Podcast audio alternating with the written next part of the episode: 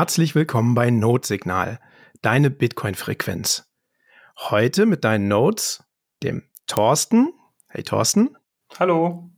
Hallo, ich bin der Chris. Und dann haben wir einen besonderen Gast heute, und zwar den Herbert Sauruck. Hallo, Herr Sauruck. Hallo, danke für die Einladung. Ja, vielen Dank, dass Sie der Einladung gefolgt sind. Ähm, wir müssen noch eine Formalia verrichten und zwar müssen wir kurz die Blockzeit festhalten. Thorsten, hast du die Blockzeit? Ja, ich kann dir da, kann, kann dem Herrn Saurock da aushelfen. Äh, das ist einmal die 760247. 247 ist notiert. Perfekt. Ja, wunderbar. Ähm, die, der Titel unserer heutigen Folge ist Krise vor Sorge für jeden. Und dazu haben wir den Herrn Sauruck eingeladen. Herr Sauruck, können Sie sich einmal kurz vielleicht vorstellen und Ihre Arbeitsschwerpunkte für unsere Hörerinnen und Hörer erklären? Ja, ich bezeichne mich als internationaler Blackout- und Krisenvorsorgeexperte, bin auch Präsident der Österreichischen Gesellschaft für Krisenvorsorge und beschäftige mich seit über zehn Jahren mit dem Szenario eines europaweiten Strominfrastruktur- und Versorgungsausfalls. Ich war zuvor Berufsoffizier und bin durch eigentlich zufällig auf dieses Thema gestoßen und das hat mich dann nicht mehr losgelassen und da habe ich dann beschlossen auszusteigen und das quasi als Wanderprediger im Dachraum weiterzutragen und ja, das ist meine Aktivität zu diesem Thema. Also es geht vor allem um kritische Infrastrukturen, um Komplexität, Vernetzung und Komplexität, aber auch insbesondere um die Stromversorgung und diese Abhängigkeiten und was würde so ein Ausfall mit sich bringen. Mhm. Ja, super.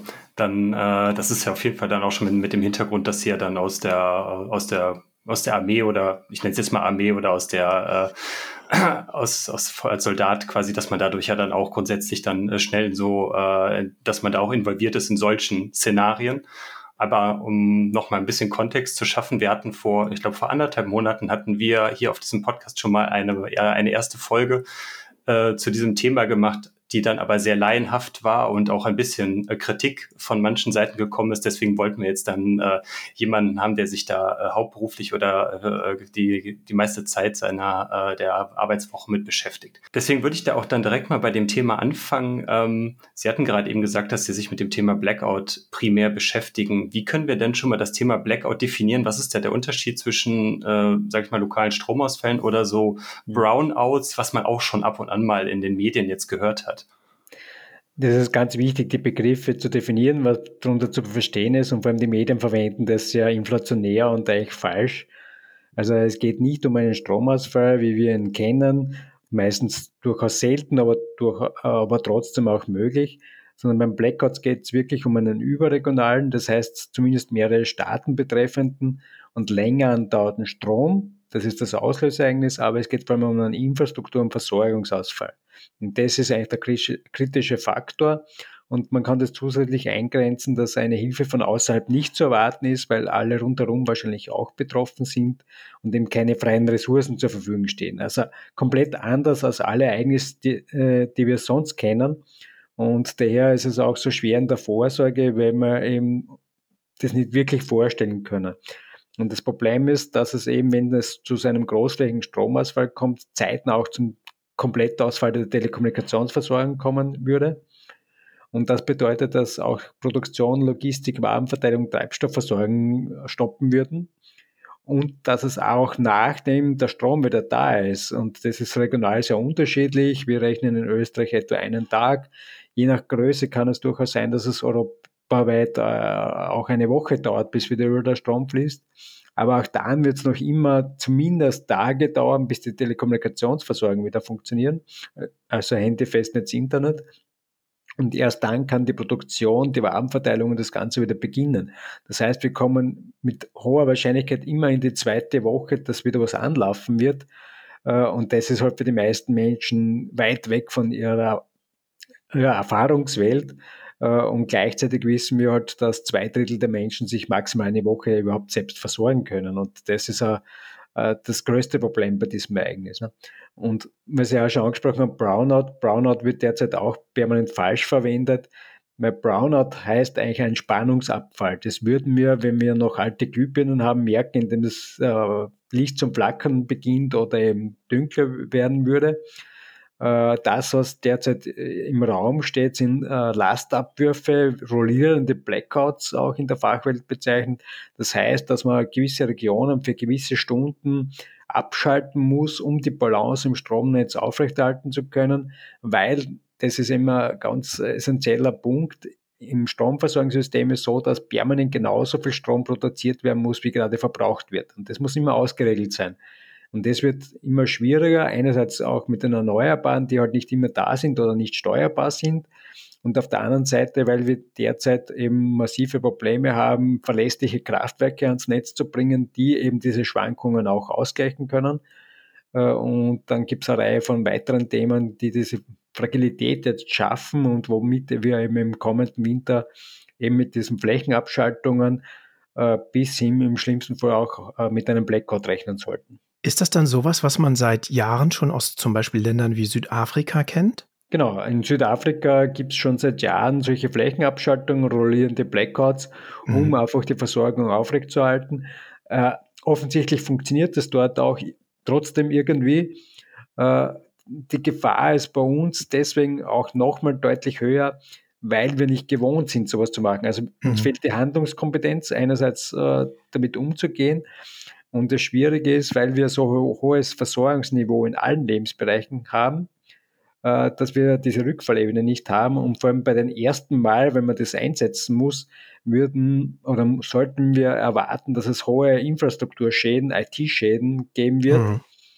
Äh, und wenn die einmal behoben sind und eine gewisse Routine sich äh, etabliert hat, dann würde es wahrscheinlich auch bei uns äh, halbwegs funktionieren. Wobei einfach die hohe Vernetzung in den anderen Infrastrukturbereichen bei uns immer große Schockwellen auslösen würde. Mhm. Und die Mobilfunkprovider haben ja schon davor gewarnt, sollten solche Flächenabschaltungen notwendig werden, äh, könnte das wirklich zu großflächigen, also deutlich über den Stromausfallbereich hinausgehende Ausfälle der Mobilfunksysteme oder auch äh, Festnetzsysteme äh, auftreten. Ne? Also mhm. diese Folgewirkungen werden hier massiv unterschätzt und man verkauft es als ein bisschen, ja, geplante Stromabschaltung vier Stunden, das ist ja kein Drama, ne? Äh, mhm. Äh, in kleiner nicht, aber wenn ich sage, ich muss das ja flächig machen, das heißt, ich muss 250.000 Menschen auf einmal abschalten, dann ist eine sehr hohe Gefahr von großen Infrastrukturschäden, IT-Systeme, Hausleittechnik, Gebäudeleittechnik und solche Dinge bis hin Produktion. Äh, und wenn ich dann aus der Industrie höre, auch Lebensmittelindustrie, äh, vier Stunden Stromausfall durch den Bagger hat bedeutet, dass es mehrere Tage gedauert hat, bis die Lebensmittelproduktion wieder äh, funktioniert hat.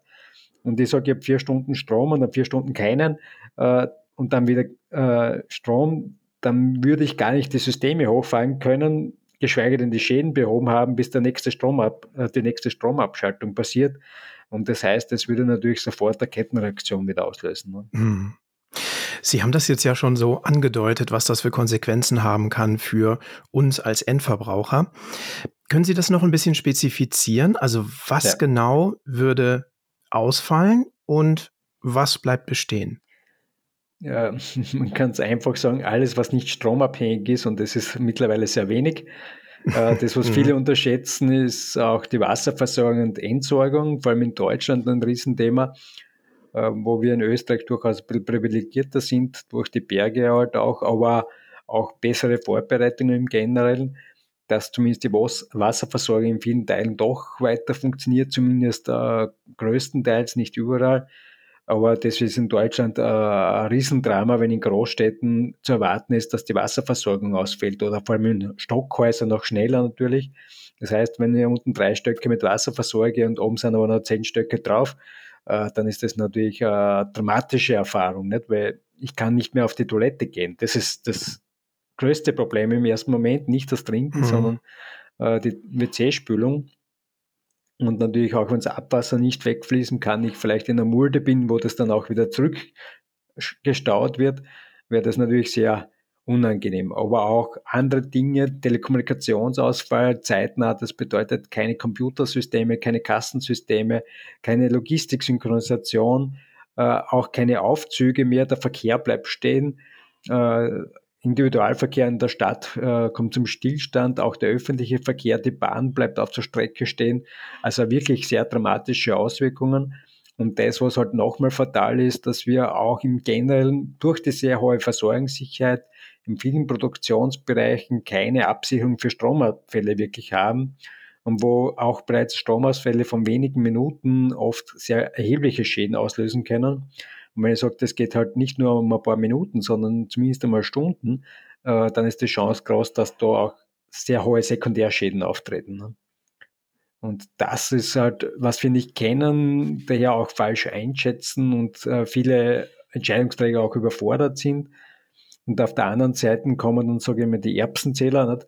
Äh, mhm. Controller, Betriebswirtler, Juristen, die sagen, ja, wann das letzte Mal passiert, im Jahr 1976 ein länderübergreifendes Ereignis, ja, dann gibt es das quasi eh nicht. Also braucht man keine jetzt Vorsorgemaßnahmen oder irgendwas investieren, weil das kostet ja nur Geld. Ne? Und das ist auch, was diese Verwundbarkeit in den letzten zehn Jahren massiv erhöht hat, weil überall eingespart worden ist, vor allem diese Rückfallebenen, Reserven, Redundanzen, nicht nur bei der Notstromversorgung, sondern auch bei der Lagerhaltung. Das haben wir jetzt auch während Corona gesehen, festgestellt, wir haben keine Fähigkeit mehr, irgendwas zu produzieren. Und das wäre natürlich hier auch massiv äh, tragisch. Ne? Mhm. Hm, ja, auf jeden Fall spannend. Das bedeutet ja im Endeffekt, dass das gesamte Leben oder jeglicher Teil unseres Lebens davon betroffen ist. Sie hatten es gerade eben schon mal ganz kurz angesprochen, dass das bei in, äh, von Region zu Region oder von Land zu Land gegebenenfalls unterschiedlich ist, äh, je nachdem, wie schnell dann nach so einem äh, flächendeckenden Stromausfall der Strom wieder zur Verfügung stehen wird. Ähm, wie lange würde das dann grundsätzlich so dauern oder wovon ist das dann abhängig, dass das in manchen Ländern schneller geht und in manchen weniger schnell? Also es ist wesentlich davon abhängig, was sind die Ausgangsrahmenbedingungen, was hat zu diesem Ereignis geführt, ist es jetzt äh, einfach eine Überlastung und man konnte die Balance nicht mehr halten oder ist es ein externer Angriff vielleicht auch noch cybermäßig oder Sabotage, das wäre noch mal schlimmer. Äh, und dann hängt es natürlich davon ab, wie groß ist das ausgefallene Gebiet. Wenn das nicht so großflächig ist, dann gibt es die Möglichkeit, vielleicht von den Nachbarländern weiterzuschalten. Dann wird es auch wieder schneller gehen. Äh, aber es würde trotzdem auch in so einer Situation wahrscheinlich mehrere Stunden dauern und schon sehr viele äh, Schäden in der Logistik, in der Produktion und so weiter auslösen. Also es entscheidend ist nicht so die Dauer äh, oder nicht alleine, sondern vor allem die Großflächigkeit. Weil mit der Fläche steigt auch die exponentielle äh, Situation in den Folgeproblemen und in der Wiederherstellungszeit. Ne? Äh, und dann ist so, wenn jetzt, sagen wir, eben große Flächen wirklich äh, nicht mehr von sich aus hochfahren können, dann ist eben geplant, dass jedes Land versucht, für sich wieder hochzufahren. Und wir haben in Österreich eben unsere Pumpspeicherkraftwerke, mit denen wir sehr schnell und auch äh, mit hoher Leistung wieder starten können was am Anfang natürlich das beschleunigt, nicht? weil wenn ich zu wenig Leistung habe, dann geht es nur sehr kleinweise fort. Und das wäre auch das Problem in Deutschland, äh, dass eben diese Großkraftwerke jetzt nicht so zur Verfügung stehen, dann die Fläche natürlich, auch die Größe. Und in Österreich rechnen wir ja zwischen 12 und 30 Stunden, je nach Situation, ob es, wenn keine Schäden auftreten, auch zusätzlich, und wenn äh, Deutschland jetzt großflächig wirklich betroffen wäre, kann es durchaus eine Woche dauern, bis wieder ganz Deutschland versorgt ist. Also das sind die Einschätzungen. Äh, und das wäre aber schon am Ende der Beherrschbarkeit. Also ein Stromausfall über 72 Stunden äh, bringt schon so viel Unsicherheit mit, ob wir die Telekommunikationssysteme wieder hochbekommen, weil eben die meiste Notstromversorgung spätestens nach 72 Stunden ausfällt. Und wenn das Backbone einmal stromtechnisch ausfällt, was normal nie passiert durch USV und Notstrom, dann würden dort erhebliche äh, Hardware-Schäden auftreten. Und wenn ich nicht kommunizieren kann, kann ich nichts organisieren und die Ersatzteile gibt es auch nicht, weltweit nicht in der Größenordnung. Ne? Und damit wird es sehr schwierig. Und ein Stromausfall über zwei, also über eine Woche hinausgehend großflächig wäre wahrscheinlich die Katastrophe, weil dann viele technische Systeme nicht mehr zum Starten werden, die Versorgungslage so prekär wäre, weil wir eben als Bevölkerung keine Vorsorge haben in der Breite, äh, um mit sowas dann noch umgehen zu können. Und auch Hilfe von außerhalb, äh, wenn das eine gewisse Größe hat, ist halt dann nur mehr punktuell möglich. Ne? Und daher wird es sehr schnell wirklich zu einem Horrorszenario, wie das halt aus Filmen auch bekannt ist. Ne? Ja. ja, Sie hatten das äh, gerade schon mal ein bisschen angesprochen, das Thema Kommunikation. Äh, unsere moderne Kommunikation funktioniert ja primär über Internet, äh, Telefonen und äh, die gängigen, äh, gegen bekannten Medien. Ähm, und wenn das halt alles weg ist, dann äh, werden viele Leute ja erstmal wieder der Wahrheit bewusst, wie abhängig man im Endeffekt von diesen Kommunikationsmedien ist. Da ist dann halt die Frage, ähm, wenn wir mal so ein bisschen dann schon jetzt in das Thema reingehen, welche Möglichkeiten können sich denn, können, kann man denn als Einzelperson, als Haushalt, als Familie, wie auch immer man das sehen kann, denn da treffen, dass man trotzdem dann in der Lage ist, zumindest Informationen von außen zu empfangen? Welche Möglichkeiten wären da noch verfügbar? Also Informationen empfangen geht relativ einfach. Ich brauche ein Radio, weil eben der öffentliche Rundfunk äh, in der Lage sein sollte, noch äh, länger zu senden. Also in Österreich zumindest großflächig 72 Stunden weiter. Deutschland weiß ich nicht genau, das ist nicht ganz so transparent, aber ich nehme an, dass auch Ähnliches möglich sein sollte. Ne? Wichtig ist, dass ich halt ein Empfangsgerät habe. Äh, was viele nicht bedenken, ist, dass auch ein Autoradio ein Batterieradio ist oder auch Smartphone älterer Generation, wo ich noch einen Kopfhörer anstecken kann, weil das ist die Antenne. Und dann muss ich mal vorher ausprobieren, dann weiß ich, ob mein Gerät auch ein FM-Radio drauf hat. Also das wäre die Informationsquelle. Äh, sonst Kommunikation ist de facto nichts möglich. Es gäbe zwar Funkamateure, aber das ist halt ein punktuelles Thema. Aber für die breite Masse gibt es nichts wirklich, nicht wirklich Sinnvolles. Im Unternehmensbereich, ja, Satellitenkommunikation eventuell noch, aber auch da empfehle ich immer zuerst die Prozesse zu überlegen, was macht dann überhaupt noch Sinn und wie kann ich das möglichst einfach auch decken, weil sonst wird investiert und dann bringt mir das vielleicht erst keinen Nutzen oder nicht den erhofften Nutzen. Ne? Äh, und, das ist sicher ein Riesenthema, das wir eben aus anderen Krisen nicht kennen, dass die Kommunikation nicht funktioniert und der keine Koordination, Organisation möglich ist. Äh, und auf der anderen Seite vor allem die jüngeren Generationen, die eigentlich äh, connected auf die Welt gekommen sind, schon mehr oder weniger, und eigentlich sich nicht mehr vorstellen können, eine halbe Stunde ohne Internet zu sein, äh, für die wird das natürlich enorme Stressbelastung auch. Ne? Also grundsätzlich für alle, weil die Unsicherheit da ist, ich kann meine Familienangehörigen nicht erreichen, ich weiß vielleicht gar nicht, wo sie sind. Äh, und daher ist es auch da wichtig, wie auch im Unternehmenskontext, im Vorfeld sich zu überlegen, wie kann man dann trotzdem noch irgendwie zusammenfinden, also Treffpunkte ausmachen, um klare Absprachen treffen und es gilt auch in den Unternehmen, dass man klare Offline-Pläne hat. Wie geht man damit um? Wer hat was zu machen? In welcher Zeit, wenn ich keinen Entscheider erreiche oder niemanden erreiche, damit man eben die Schäden noch abwendet. Also das meiste, was man machen kann, muss im Vorfeld passieren, weil in der Situation ist kaum mehr was möglich. Ne? Das bedeutet auch, dass diese solche Services wie ähm, die Nina-App heißt das, glaube ich, so ein Kriseninformationsservice, dass das nicht verfügbar ist. Genau. In so einem Szenario. Ja. Also mhm. wichtig ist, es geht nicht um Schwarz-Weiß. Für die meisten Szenarien funktioniert das und ist sinnvoll. Mhm. Aber in dieser Situation wird es wahrscheinlich wenig bringen, weil es einfach zu spät sein wird, bis das ausgelöst wird. Weil ich immer jetzt aus meiner Erfahrung sage, es geht es ist davon auszugehen, dass binnen wenigen Minuten wahrscheinlich die meiste Telekommunikationsversorgung ausgefallen ist. Mhm. Bei lokalen Ausfällen unterschiedlich, manchmal schneller, manchmal geht es ein bisschen länger. Aber wenn ich sage, ich habe das großflächig, dann erreiche ich halt keine Nachbarstation, die noch im stromversorgten Gebiet ist. Und damit sollte ich davon ausgehen, dass es nicht funktioniert. Sollte es wieder erwarten, punktuell doch länger gehen, dann ist das ein zusätzlicher Benefit, aber keine Planungsgrundlage. Ne? Mhm. Ja, diejenigen, die diese Flutereignisse in Ahrweiler bei uns in Deutschland miterleben mussten, die haben das erfahren, ne, dass sofort die, äh, die Telefonkommunikation zusammengebrochen ist. Ja. Ähm, wir haben jetzt ja gerade gelernt, dass selbst wenn der Strom nach einigen Tagen wieder zur Verfügung steht, weitere große Probleme auf unsere Gesellschaft und unsere Versorgung warten. Für wie viele Tage sollten die Haushalte Lebensmittel und Vorräte mindestens dauerhaft vorhalten? Ja. Also die offizielle Empfehlung in Deutschland ist zehn Tage, wobei ich das schon mal hinterfragt habe. Diese zehn Tage stammen eben aus historischen Ereignissen. Ne?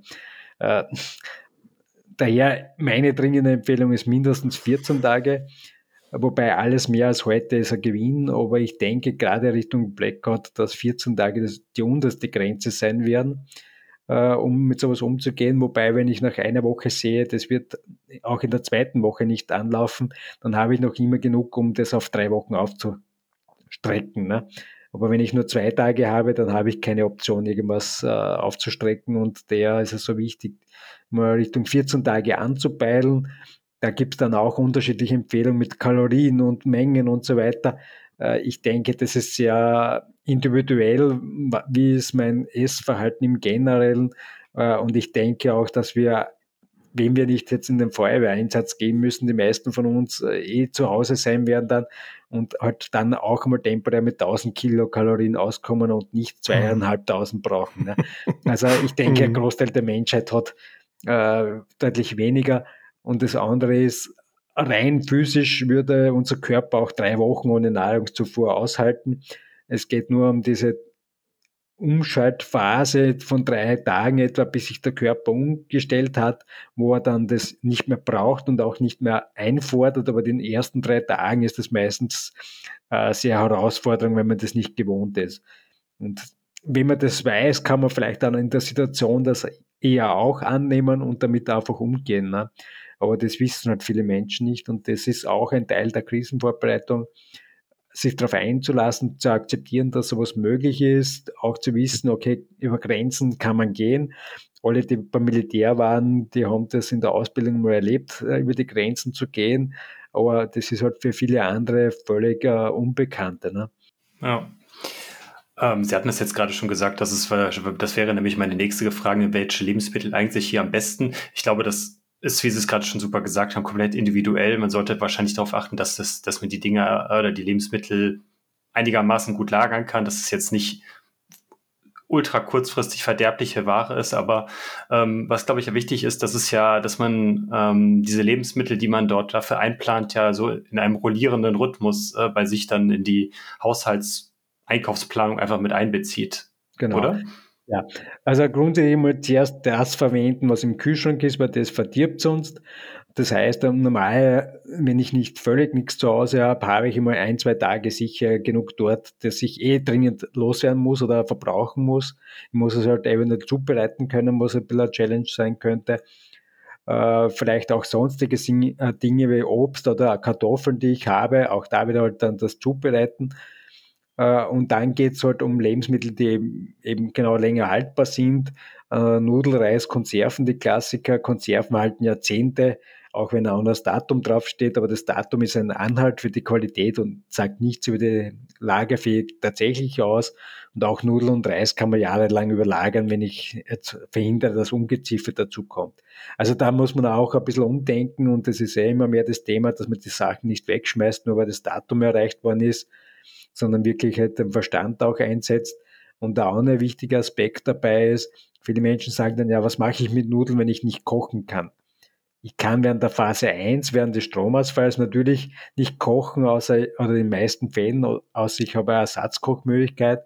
Aber es geht um die Zeit nach dem Stromausfall, wo ich bereits wieder so wie gewohnt kochen kann, aber ich werde nichts einkaufen können oder kaum was bekommen. Das ist die wichtige Zeit und nicht diese ein, zwei, drei Tage Stromausfall, zum Teil vielleicht auch länger, wobei länger eher in diesen äh, ländlichen Räumen, weil man versuchen wird, natürlich die städtischen Räume, Ballungsräume schneller zu versorgen, weil dort natürlich mehr Schaden droht. Und am Land ist man im Generellen eh besser aufgestellt, wenn man nicht täglich einkaufen geht, weil man vielleicht ein Holzherd hat äh, und einfach anders auch sozial aufgestellt ist, um mit so einer Situation umzugehen. Mhm. Ähm, jetzt haben wir über ähm, Essen gesprochen. Wie kann man die Basisversorgung mit Wasser und der Wasseraufbereitung denn am besten sicherstellen? Ja, das Einfachste, was man machen kann, ist Wasser in Mineralwasserflaschen, noch besser in Glasflaschen eben, äh, einzulagern, weil das halt am besten äh, bei, in Plastikflaschen geht der Druck diffundiert hat, die Kohlensäure oder der Druck insgesamt der Geschmack ändert sich ein bisschen, aber grundsätzlich ist das Wasser genauso genießbar, auch wenn das abgelaufen ist. Äh, da ist dann natürlich immer die Frage, wie viel Platz habe ich. Ne? Das ist das Problem in der Stadtwohnung. Äh, wobei da im Generellen sage, dass ich auch in der 40 Quadratmeter Stadtwohnung sicher einen Platz unter dem Kasten, unter dem Bett, im Kasten finde, um zumindest ein bisschen Wasser und vor allem ein paar Kilo Spaghetti einzulagern äh, und sonst muss ich halt mal irgendwas vom Gerümpel, den man immer hat, äh, entsorgen, weil es gibt mhm. genug Dinge, die man seit lange nicht mehr angegriffen hat. Ne? Ja, mhm. beim Wasser, halt, Trinkwasser mal als wichtigster Punkt, grundsätzlich die Empfehlung zwei Liter pro Tag und Person. äh, wird wahrscheinlich auch mit einem Liter gehen. Weniger ist halt dann gefährlich. Hängt auch ab, im Winter wird es weniger sein wie im Sommer, wo ich mehr schwitze. Ne? Und dann ist einfach sinnvoll, zusätzliche Hilfsmittel wie Kübel, äh, am faltbaren Wassersack oder irgendwelche Möglichkeiten, dass ich von woanders ein Wasser holen kann, ein Brauchwasser zum Beispiel aus einem Swimmingpool oder aus einem Bach oder auch äh, im Erdgeschoss, vielleicht gibt es dort jemand, der ein Wasser noch hat, einfach vom Druck her und dass man von dort was holen kann. Hm. Und dann habe ich noch zusätzlich die Möglichkeit, wenn ich sage, okay, ich brauche länger vielleicht was äh, jetzt fürs Kochen oder auch Trinken irgendwann, dann gibt es halt die Möglichkeit mit äh, so Ent, äh, Entkeimungstabletten, Mik Mikropur ist da so eine bekannte Marke, äh, wo, wo eben das meiste an gefährlichen Erregern eben abgetötet werden kann, das äh, sicher hilfreich ist. Es gibt auch Wasserfilter äh, oder auch einfach nur abkochen. Wobei ich empfehle grundsätzlich, das, was ich trinke, sollte ich am besten nicht behandeln müssen, weil das einfach die höchste Sicherheit ist und am mhm. einfachsten ist. Ne? Und, mhm. für Kochen muss ich sowieso erwärmen. Auch da wieder Phase 2, wenn ich schon wieder kochen kann, aber halt sonst nichts funktioniert. Äh, und Brauchwasser ist egal. Ne? Und auch für Körperpflege ist es eigentlich egal, ob das jetzt äh, nicht ganz hundertprozentig äh, in Ordnung ist, ne? mhm. wenn ich es nicht trinke. Ja. ja, Sie hatten es jetzt gerade schon gut angesprochen, auch um Wasser abzukochen, da eignet sich ja dann, wenn der Strom weg ist, äh, ganz traditionell ja dann irgendwie ein Gaskocher, den man dann auch im gleichen Zuge dann auch genauso gut zum Kochen dann auch für die besagten Nudeln oder den Reis dann benutzen kann. Ja. Wobei wir wichtig, wir sollten nicht zu so sehr mit diesen Zusatzmaßnahmen sich mhm. beschäftigen, weil wenn ich drei Tage jetzt kalte Dose esse, äh, wird das auch möglich sein. Ne? äh, also ich brauche den Campingkocher nicht unbedingt, äh, außer ich weiß, ich bin in einer Region, was vielleicht jetzt eine Woche dauert, dann ist es vielleicht schon besser, wenn man was Warmes auch hat, vor allem im Winter. Aber ich immer sage, alles, was mit äh, Feuer zu tun hat, und dazu gehört auch der Campingkocher, aber vor allem die Kerzen erhöhen die Brandgefahr, weil man da nicht aufpasst. Und Brandgefahr ist besonders gefährlich in der Situation, weil ich ja nicht die Feuerwehr anrufen kann. Das heißt, ich muss zur Feuerwehr erst hinkommen. Dann mhm. ist die hoffentlich da und nicht gerade woanders im Einsatz. Dann ist die Frage, wie viel Löschwasser gibt's und das würde eigentlich fast immer oder hat das Potenzial, eine lokale Katastrophe auszulösen. Ne? Weil einfach, wenn ein Großbrand da ist, der nicht mehr zu löschen ist und das würde wirklich dann zu äh, schlimmen Großbränden führen. Ne? Mhm. Sie haben das ja gerade schon erläutert, ne, dass man immer wieder in den Medien sieht, dass Menschen aus unterschiedlichen Gründen anfangen, Holzkohlegrills in der Wohnung aufzustellen und zu betreiben und dann man von Kohlenmonoxidvergiftungen genau. hört. Ähm, Sie haben das schon angedeutet, gibt es noch weiter, weitere lebensbedrohliche Gefahren, die man da berücksichtigen muss? Ja, jetzt mit verderblichen Lebensmitteln oder so, wenn man da was sich zuzieht, wäre das natürlich in der Situation auch gefährlich. Aber das Kritischste ist eigentlich jetzt wirklich ähm, Brände.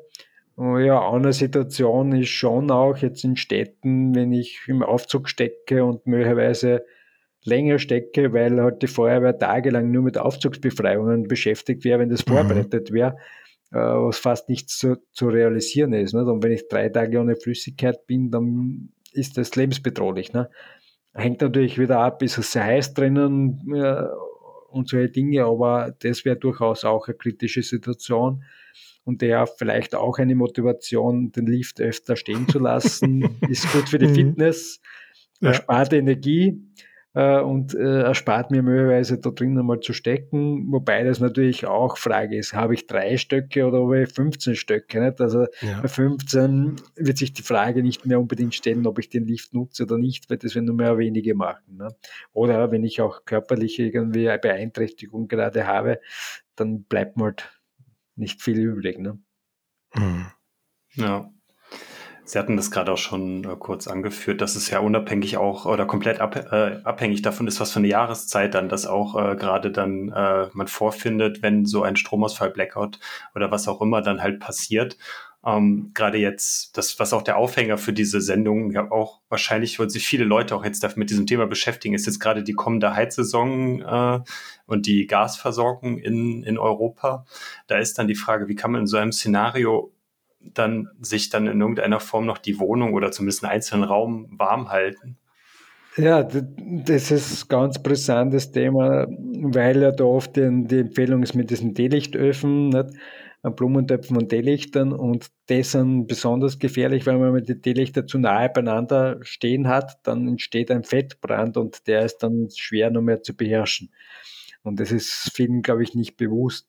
Also das Einfachste, was man machen kann, dass man alle Personen in einem Raum sich aufhalten, äh, auch dort schlafen, weil die Körperwärme damit auch da bleibt, äh, dass man da vielleicht versucht, das noch ein bisschen zu isolieren, äh, warme Kleidung anzieht. Natürlich, das ist halt irgendwann, wenn es temporär ist, für einige Stunden, aber wenn das länger geht, wird das natürlich problematisch. Ich würde jetzt mal erwarten, dass es nicht so weit mit der Gasmangellage kommt, dass man nicht mehr heizen kann. Weil das Problem ist nämlich, wenn, wenn wir diese Ebene zu wenig Druck haben, äh, dann schalten sich Sicherheitsventile ab und man müsste jedes Ventil wieder manuell in Betrieb nehmen. Also daher ist man ein, ja, muss man das unbedingt verhindern, dass es so weit kommt, weil der Schaden sonst enorm wäre. Äh, das, was jetzt natürlich viele Menschen gemacht haben, ist, äh, sich einen Heizstrahler äh, zu kaufen, um möglicherweise anders zu heizen. Und das könnte dann genau das Stromversorgungssystem zumindest lokal überfordern und auch zu Stromausfällen führen. Und das geht dann bis dorthin, dass es halt schon Überlegungen gibt, dass man sagt, sollte die Situation eintreten, dann müssen wir einfach straßenweise oder größere Gebiete auch stromtechnisch abtrennen, damit die Strominfrastruktur nicht überfordert wird. Und auf der anderen Seite auch das Gassystem. Nicht? Weil wenn ich sage, ja, wir haben jetzt zu wenig Druck und ihr dürft nichts mehr verbrauchen und die Leute halten sich nicht dran, was zu erwarten ist, äh, dann sinkt der Druck weiter und das kann ich nur verhindern, indem ich den Strom abdrehe, weil dann kann ich die Gasgeräte nicht weiter benutzen. Und ich verhindere gleichzeitig, dass das Stromnetz überlastet wird. Und damit hätte ich zwei Fliegen mit einer Klappe eigentlich, äh, was auch ein wichtiger Punkt wäre. Ne? In vielen Filmen und Büchern wird ein Stromausfall als ein Endzeitszenario beschrieben, in welchem es zu sozialen Ver Verwerfungen kommen kann, etwa in Form von Gewalt und Plünderungen. Ist dies A aus Ihrer Sicht zu erwarten? Und B, was wäre eine geschickte Maßnahme, einem derartigen Szenario möglichst zu entgehen? Das ist durchaus eine schwierige Frage. Grundsätzlich muss man immer bedenken, dass jetzt äh, natürlich Filme, Bücher oder auch die Medien versuchen, Dinge zu überspitzen, weil das ja genau das ist, was ja den Reiz dann ausmacht. Äh, es gibt durchaus Erwartungen von den Sicherheitskreisen, dass es rascher zu Problemen kommen könnte auch jetzt aus Alltagserfahrungen, dass die Leute heute sehr schnell erregt sind und halt äh, auch über die Strängen schlagen. Auf der anderen Seite aus der Sicherheitsforschung und aus Erfahrungen von jetzt äh, sonstigen Ereignissen weiß man eher, dass grundsätzlich zunächst einmal der Zusammenhalt steigt. Man versucht eben mhm. in Kontakt zu kommen, sich gegenseitig zu helfen. Natürlich ist es nicht schwarz-weiß wieder, sondern wenn mein Magen zu sehr knurren beginnt oder meine Kinder daheim schreien, weil sie nichts zum Essen haben oder nicht das Passende, dann kann natürlich der Stress schon so hoch werden, dass auch Dinge passieren, die man normal nicht erwarten würde. Und das, was man auf jeden Fall machen kann und das, was ich immer auffordere, ist, die breite Masse ist wahrscheinlich eher passiv, einmal schockiert natürlich vom Ganzen. Und dann gibt es halt eine kleine Gruppe, das sind die Macher, die versuchen werden, dann Hilfe zu organisieren, äh, das ins Positive quasi zu steuern. Und wenn es diese Gruppe nicht gibt, diese Strukturschaffende, dann gibt es möglicherweise andere Akteure, die das halt negativer Art ausnutzen. Mhm. Und dann ist halt die Frage, wohin kippt die breite Masse? Und daher ist es so wichtig, dass jene Menschen, die helfen wollen, helfen können, äh, Führungen nehmen können, das auch wirklich machen und zeigen, es gibt eine Struktur, wir äh, organisieren uns auch und dann glaube ich, dass es im Großen und Ganzen auch in die positive Richtung weitergeht. Punkte der Ausnahmen wird es immer geben, aber das sollten wir uns auch immer wieder bewusst machen, jetzt vor allem die Medien, aber auch unsere Wahrnehmung ist meistens auf die Ausnahmen gerichtet und nicht auf das breite Ganze, äh, das eigentlich eh trotz allem gut funktioniert und eigentlich das ausmacht, was uns als Gesellschaft ausmacht. Also insgesamt sage ich, es hängt von uns ab, welchen Wolf wir auch füttern, gibt es auch eben diese Metapher. Wenn ich erwarte, dass das gleich rund geht und alle sind äh, schlecht, alle Menschen, dann werde ich mich auch so verhalten. Und das könnte das durchaus noch mehr steigern, weil das auch bei den anderen dann diese Sorge auslöst und so aufschaukeln. Andererseits, wenn ich versuche, eben positiv beizutragen, werde ich andere mitreißen und es wird eher in die Richtung gehen. Wie gesagt, mhm. von Ausreißern sollten wir eben uns nicht ablenken lassen. Und daher, ja, und es gibt so generell eine Erwartungshaltung, dass es so einen übergeordneten Erlöser gibt, irgendeine Verwaltung, das Militär oder wer auch immer. Aber ich fürchte, in diesem Leben wird dieser Erlöser nicht kommen. Im nächsten weiß ich es nicht, möchte ich auch nicht so schnell hin und ich glaube auch sonst niemand. Äh, und daher muss uns einfach klar sein, wenn wir es nicht schaffen als Gesellschaft, dass wir uns so verhalten, dass das nicht gleich im Chaos endet, dann kann uns niemand helfen. Also das ist rein unsere gemeinsame Aufgabe und Verantwortung, äh, das hier zu verhindern. Mhm. Das heißt also, dass eine gute Vorbereitung auf die Krise, sowohl individuell als auch im sozialen Verband eben eine Präventionsmaßnahme ist, auch gegen solche äh, Ausuferungen. Ganz genau. Also die persönliche Vorsorge ist das Um und Auf, weil wenn sich viele Menschen eben diese 14 Tage selbst versorgen können, äh, dann kommen die Mitarbeiter von jenen Organisationen, die dann Notdienste aufrechterhalten müssen oder die Lebensmittelproduktion wieder starten müssen, auch in der Arbeit, weil sie wissen, ihre Familie ist versorgt, in Sicherheit, weil das Umfeld auch sicher ist. Äh, und dann kommen wir aus diesem Schlamassel heraus. Wenn aber die meisten Leute mit sich selbst beschäftigt sind und keiner in die Arbeit kommt, wie, wie soll man dann rauskommen? Also das, das ist einfach nicht auflösbar. Und daher ist jeder Einzelne, jede Einzelne von uns so wichtig, hier eben diese Basisdinge zu machen, weil das um und auf ist für so ein umfassendes Szenario, das wir halt leider nicht oder zum Glück nicht kennen, aber das halt auch durchaus äh, sehr beängstigend dann sein kann, wobei Angst generell ein sehr schlechter Berater ist. Es darf mhm. jetzt durchaus mal emotional aufrütteln, aber wenn ich weiß, mit wenigen Schritten kann ich sehr viel dazu beitragen, dass das eben nicht so kommen muss. Äh, und auch die Kosten sind überschaubar. Man kann halt rechnen, 50 Euro jetzt mit den gestiegenen Kosten etwas mehr, um für eine Person 14 Tage das Notwendigste an Lebensmitteln zu haben.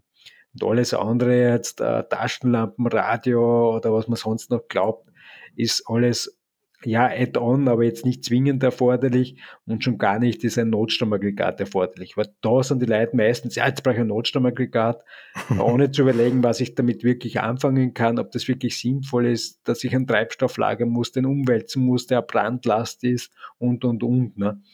Also mhm. wirklich Einfachheit und da geht es wirklich nur um diese Lebensmittel oder Medikamente, wenn ich wirklich wichtige brauche, damit die 14 Tage einfach alleine wieder unten kommen kann. Mhm.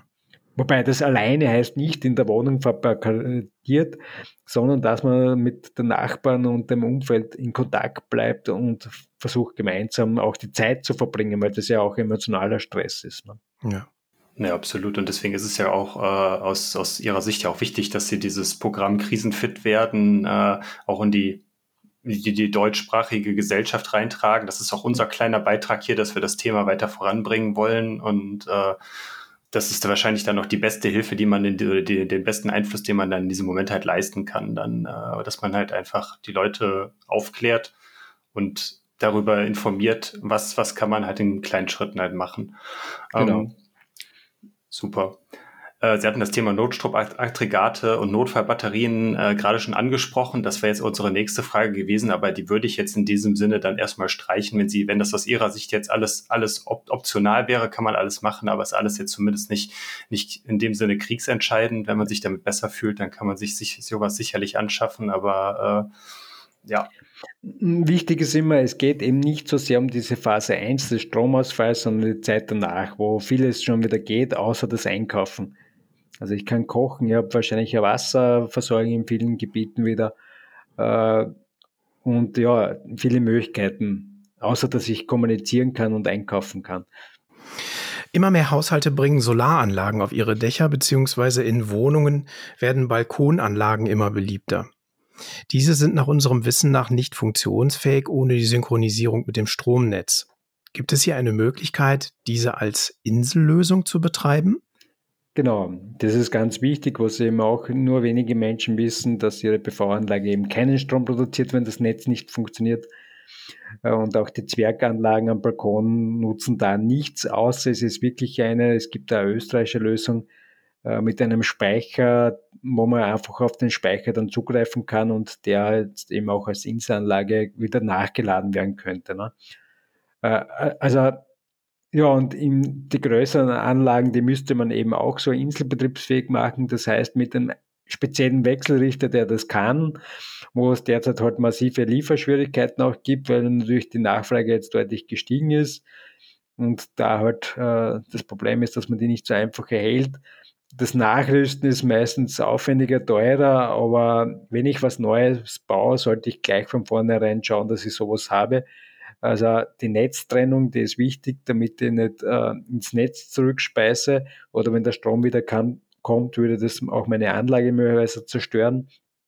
Und dann geht es um diesen Wechselrichter, der dieses Inselnetz bilden kann und in der Regel auch mit Speicher, aber es gibt schon Lösungen ohne Speicher, aber das ist halt nur bedingt nutzbar tauglich, weil wenn keine Sonne scheint oder schwankt, äh, dann ich nicht Flossig kriegen. Ne? Ja. Mhm. ja. Super.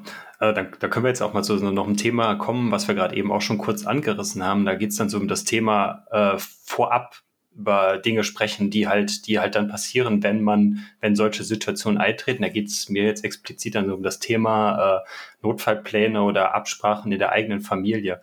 Und da ist dann die Frage, was ist da zu beachten? Äh, worüber sollte man im Vorfeld sprechen? Also welche, was sind relevante Punkte, zum Beispiel so wie Alten- und Krankenbetreuung, Leute mit Behinderungen?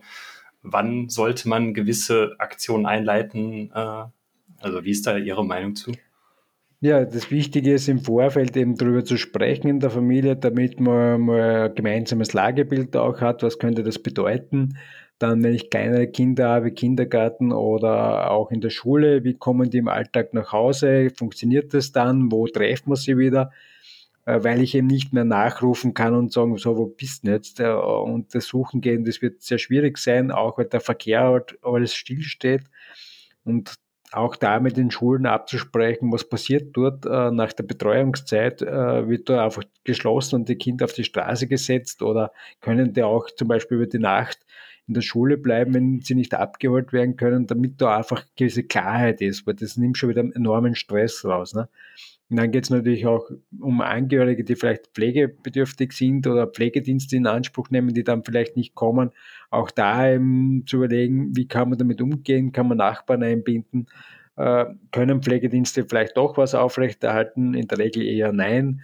Äh, und genau solche Überlegungen anzustellen, bis hin, wenn ich auf Dienstreise bin, äh, habe ich irgendwas mit, wenn ich irgendwo strande, damit ich zumindest notdürftig über die Runden komme oder bin ich völlig blank, weil ich halt im Anzug unterwegs bin und eigentlich nichts mitnehme, außer mein Notebook.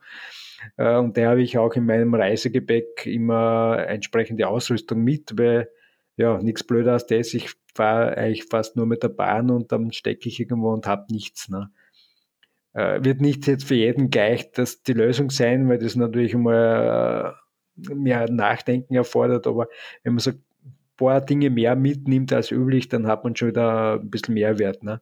Bis hin auch, wenn ich äh, sage, ich bin in der Arbeit, ich weiß, dann komme ich mit dem Auto wahrscheinlich nicht weg beim Verkehrschaos, aber ich habe einen kleinen Rucksack mit einem Wasser, einem Regenschutz, ein Licht immer im Auto liegen.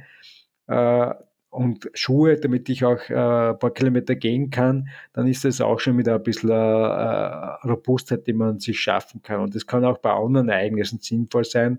Es gibt einen größeren Verkehrsunfall, das Ganze dauert länger oder ich habe eine Panne und ich habe trotzdem irgendwas äh, im Auto, damit ich nicht gleich völlig abhängig bin von der Umwelt. Ne? Hm. Wir haben ja gerade schon über Kommunikation gesprochen. Gibt es Möglichkeiten, wie man stromunabhängig mit der eigenen Familie kommunizieren kann?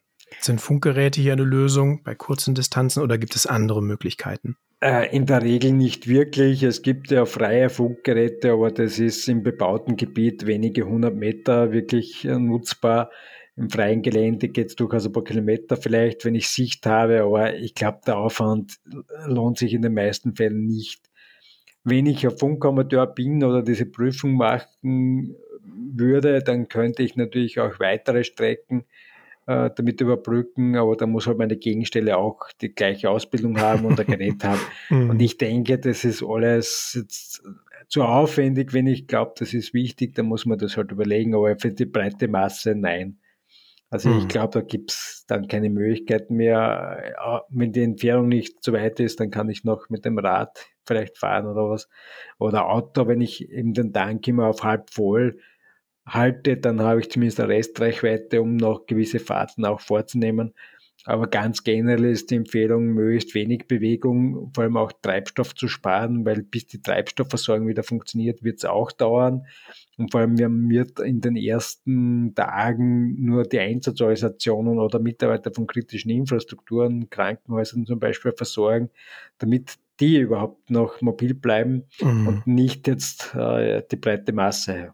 Mhm. Das heißt, dann sind die präventiven Absprachen wieder eigentlich das, auf was man zurückfallen wird.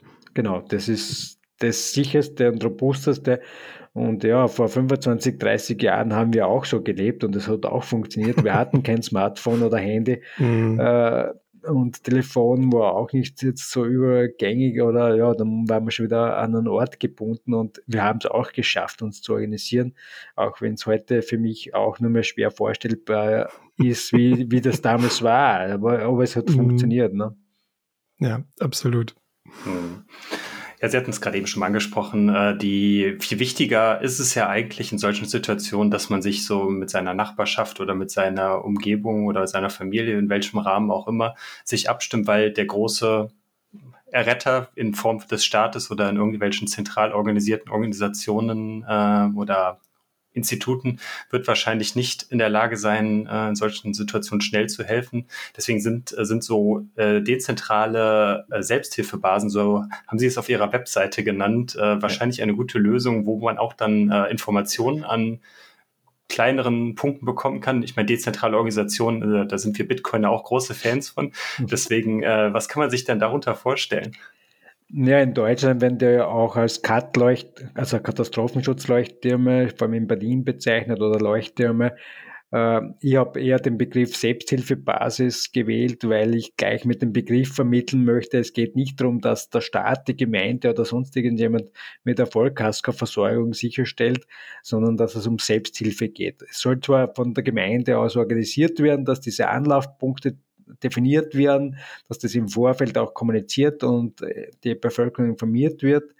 Aber im Anlassfall mal Erstorganisation, aber dann auch der weitere Betrieb mit der Bevölkerung aus dem Umfeld, weil die Gemeinde auch nicht die Ressourcen hat, das über mehrere Tage aufrechtzuerhalten mit eigenem Personal. Äh, und das, die Idee dahinter ist, wenn ich keine Kommunikationsmöglichkeiten habe, dass ich eben fußläufige Stellen einrichte, wo ich halt hinkommen kann zu Fuß oder halt mit dem Rad oder ja, auch möglicherweise Auto noch, um dort äh, mal Notruf absetzen zu können, wenn ich nicht gleich in der Nähe Einsatzorganisation habe.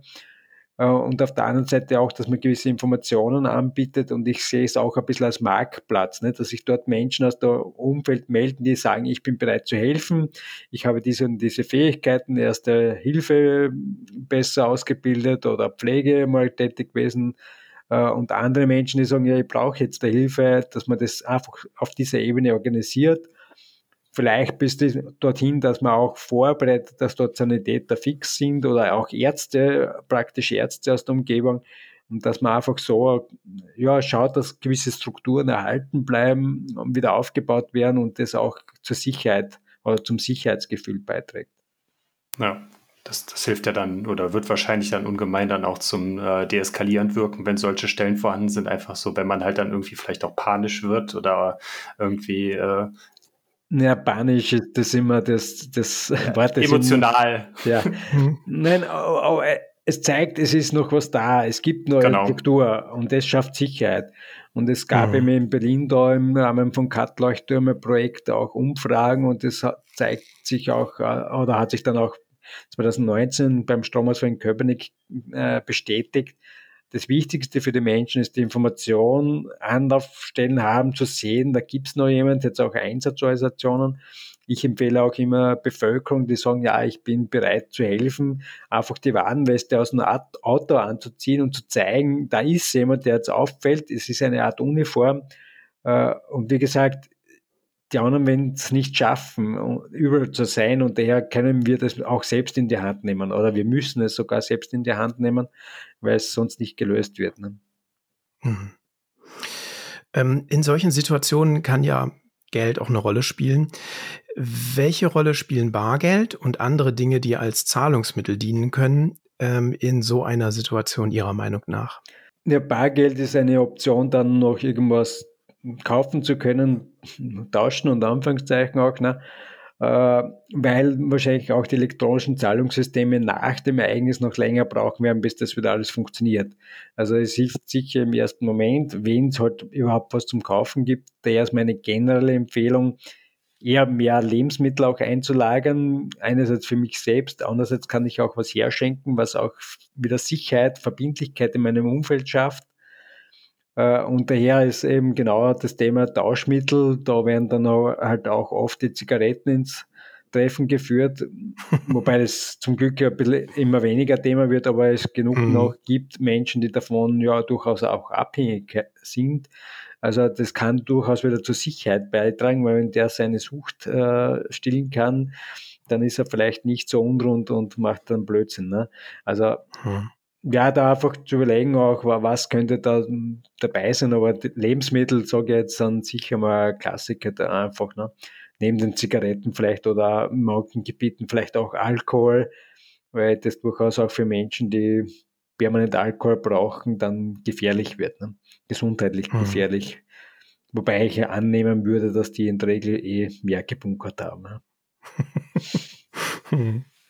Ja, vermutlich. Wo wir gerade schon über das Geldthema sprechen, wir sind ja hier auch ein Bitcoin-Podcast. Äh, ich hatte Sie im Vorgespräch auch schon äh, ein bisschen vorgewarnt, dass ich Sie zumindest dann mal was die Frage ähm, zum Thema Bitcoin, bei Bitcoin und Stromausfall harmoniert nicht unbedingt so gut miteinander, wobei es dann natürlich durchaus auch Lösungen gibt äh, oder Ansätze, wie man das realisieren kann. Aber haben Sie einen Bezug zu Bitcoin? Haben Sie sich schon einmal mit Bitcoin beschäftigt und ja, wie ist Ihre Einschätzung dazu? Also zeigen Sie gerne, was Sie, was Sie dazu sagen möchten. Also ich bin grundsätzlich nicht in Bitcoin investiert, das kann ich mal klar sagen. Ich, nachdem ich aus der Cyberwelt ja ursprünglich komme, äh, weiß ich natürlich, wie das in etwa funktioniert, was dahinter steckt. Äh, ich denke, dass es in Zukunft durchaus eine Rolle spielen wird. Bitcoin ist jetzt halt das Aushängeschild. Ich glaube, dass wir eher Lösungen brauchen, wo wir eben auf die Energieeffizienz vor allem auch schauen. Äh, und ich glaube, dass das einfach in dezentralen Strukturen auch stärker äh, wieder mehr Rolle spielt.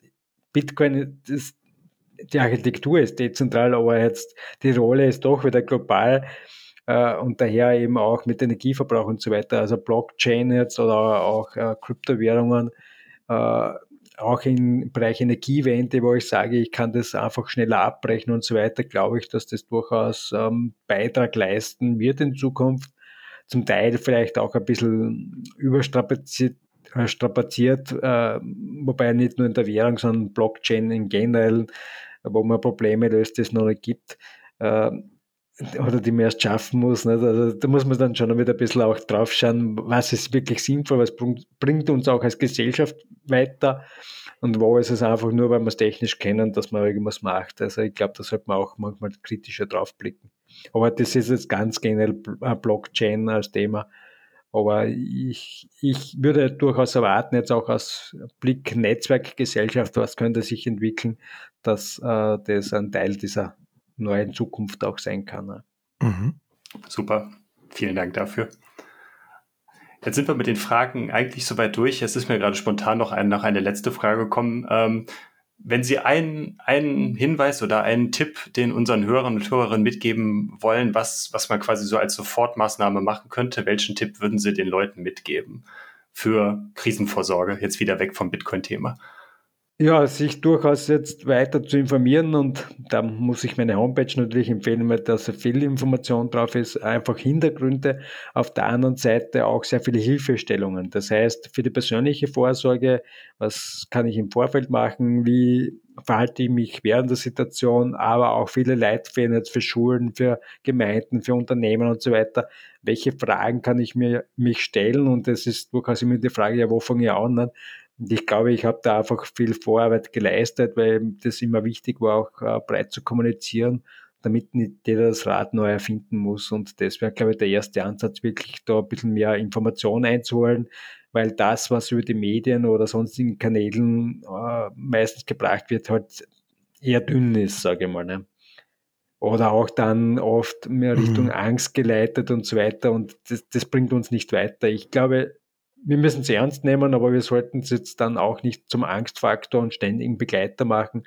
Und Vorsorge ja. ist ganz generell einfach eine sinnvolle Investition in unsere Zukunft. Wir Vorsorge war in der Menschheitsgeschichte immer überlebenswichtig und wird es auch in Zukunft sein. Und für die meisten Menschen ist es heute auch tagtäglich so.